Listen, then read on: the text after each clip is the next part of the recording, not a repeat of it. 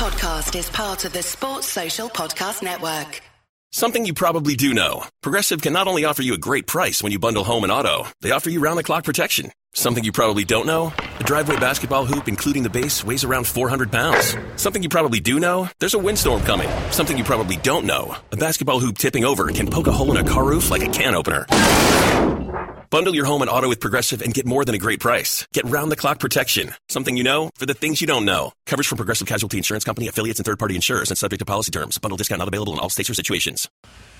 Uh, it was Aston Villa 1, Everton nil at Goodison Park today. Uh, big dunk, unable to fix Everton's deep rooted, long standing, very, very painful issues. And Toffees are still in free for joining me in the familiar surroundings, very comfortable surroundings of Dave Downey's car. Oh, Dave Downey, Mark Mosey, and Warren Doyle. BBC's Warren Doyle. BBC, Or BT's B- Warren Doyle. BBC's Warren Doyle, BT's Warren Doyle. You've been everywhere this week, haven't you, Was? I, I have to say, you know, mate, I, I haven't seen you for months, and when you come on that, when, when they asked me the details of our group and all that with the podcast, I thought you were immaculate, mate, when you come on the Monday night show, I have to say.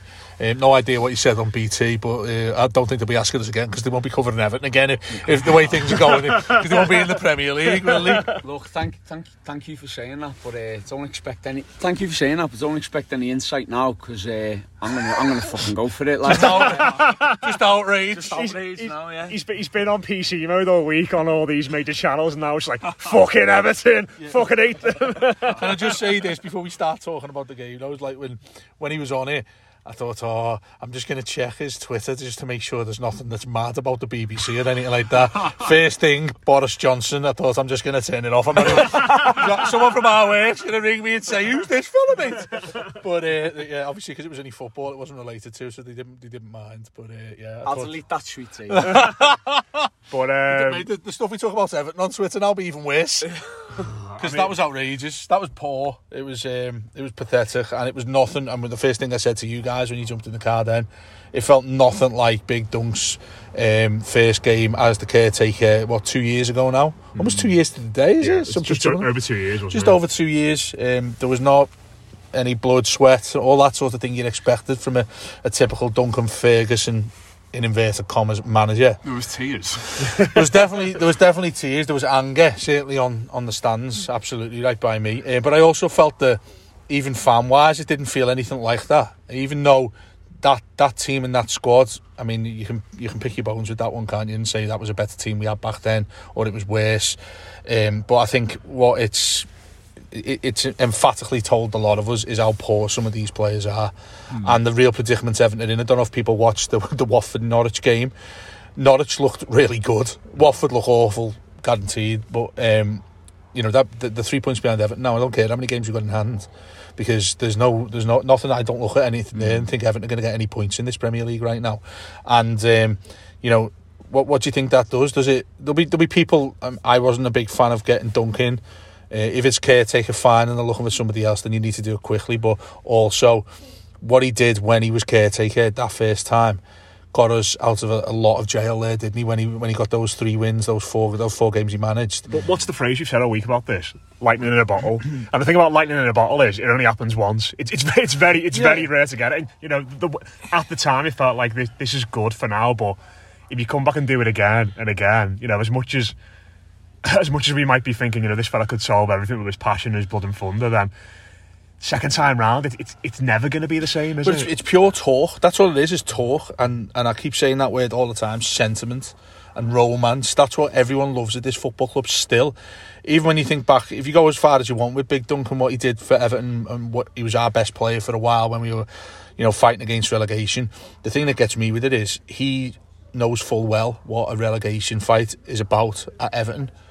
To see the players that were working under him today, it's it's a massive alarm to me that these lads we've got in there in no way the, the type of side that I want to represent this football club. Um, so many of them were just really, really poor.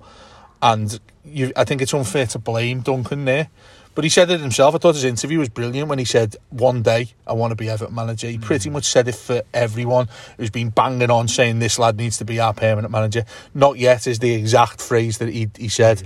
And to be fair to him, I think he, there's no way he sees that he's going to be the Everton manager permanently from now on.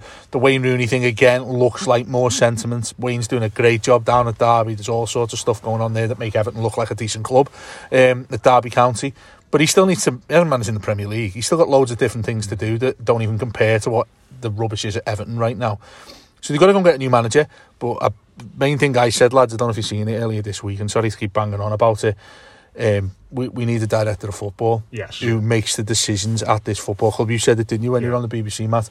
You have to get somebody in who hasn't got the ego and I don't know whatever it is that in his head, the, the clouds that are in Farhad Moshiri's head are dictating that he chooses what he wants to do at that football club and who manages where. He needs to get as far away from this as possible. He can. There's, there's football. You know, this isn't. This is not a rarity. If we say we don't want the owner to have anything to do with the football, most good football clubs, the owner has nothing to do with it. He pays for somebody to Most do that. clubs. Exactly, who good ones will do that. You know, even Abramovich at Chelsea's done that. He's he's been he's hassled them in the past. He's been the one that said, "I want this, I want this, I want this." But eventually, he's got in when he got Mourinho in, when he got um, Tuchel, who's there now. Obviously, that that could come to an end soon, couldn't it? The way they are, ironically, but they went and won Champions League. They went and won Premier League titles.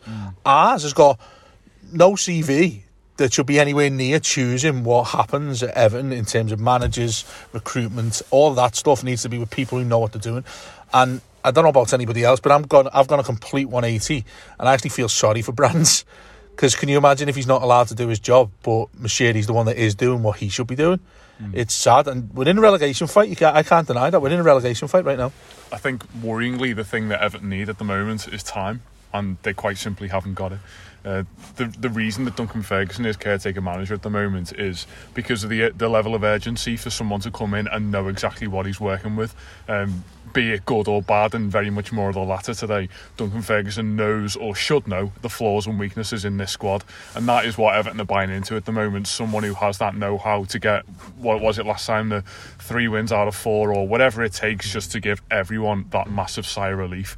The other reason he's he's here at the moment is quite frankly the weak nature of the candidates that we've got possible possible possibly coming in on a permanent basis.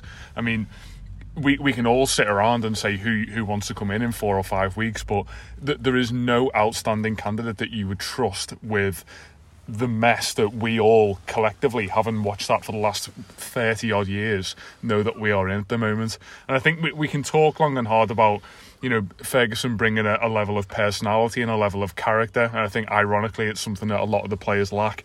But on a very basic basis, we, we are simply a football team that doesn't have enough good football mm, players yeah. to be not in the situation that we're in. It, we we very much look today like a team who had a caretaker manager. There was there was loads of oomph and lo- loads of drive before the game, and as it kicked off, you know, all, all of the the basic Sunday league footballing elements that you would expect a team who were 15th in the league were for the main part 16th, there. Well, Shut up. but the, the level of finesse and you know worryingly, Everton eternally find a, a way to get themselves into situations in games where they're banging on the door, don't really create anything. The opposition team have got more quality, they go ahead. Everton throw all manner of game plan out the window, albeit I don't think there was ever a situation in the game today where there was a notable game plan. And you end up just lashing Yerry Mina up front and pinging balls at him. And you, the, I, I, do you know what? I'm not holding it against Duncan Ferguson for not having a blueprint about how Everton play football because he wasn't aware that this situation was going to be thrown at him. But we, at, at the point where a manager comes in, and albeit whether it's under a director of football or not, they're going to have to implement a blueprint of how Everton play football. And all, all of these very long term things that we talk about, you know, football and philosophy and identity.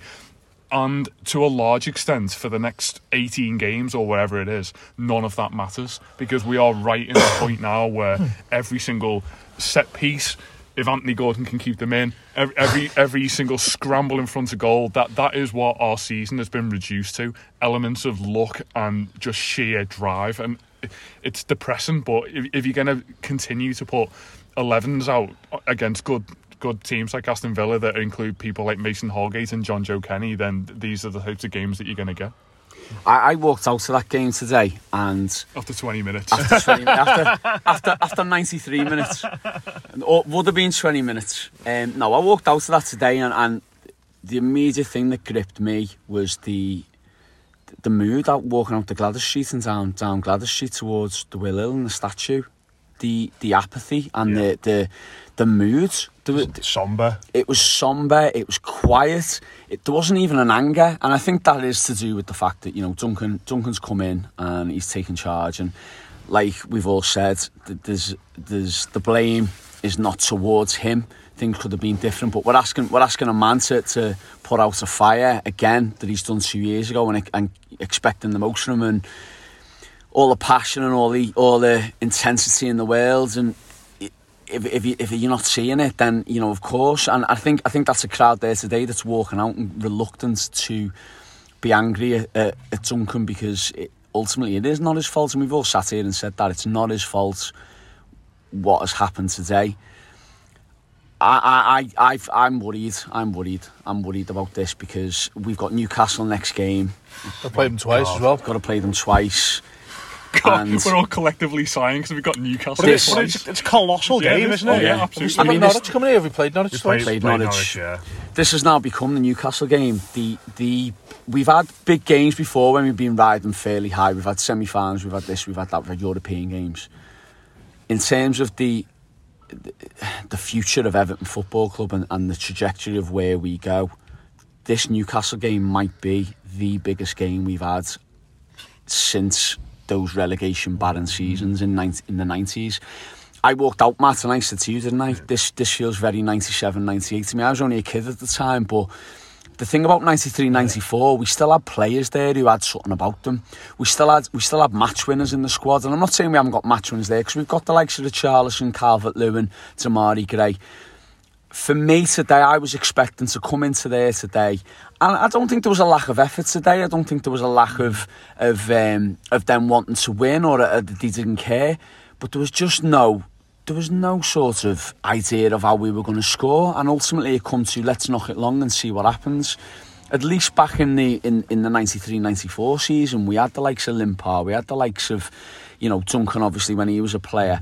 We had Rideout who had a little bit of something about him, who could get us a goal or get us something that we needed. And I just think we're devoid of, of anything mm. at the moment where we can see a light at the end of the tunnel.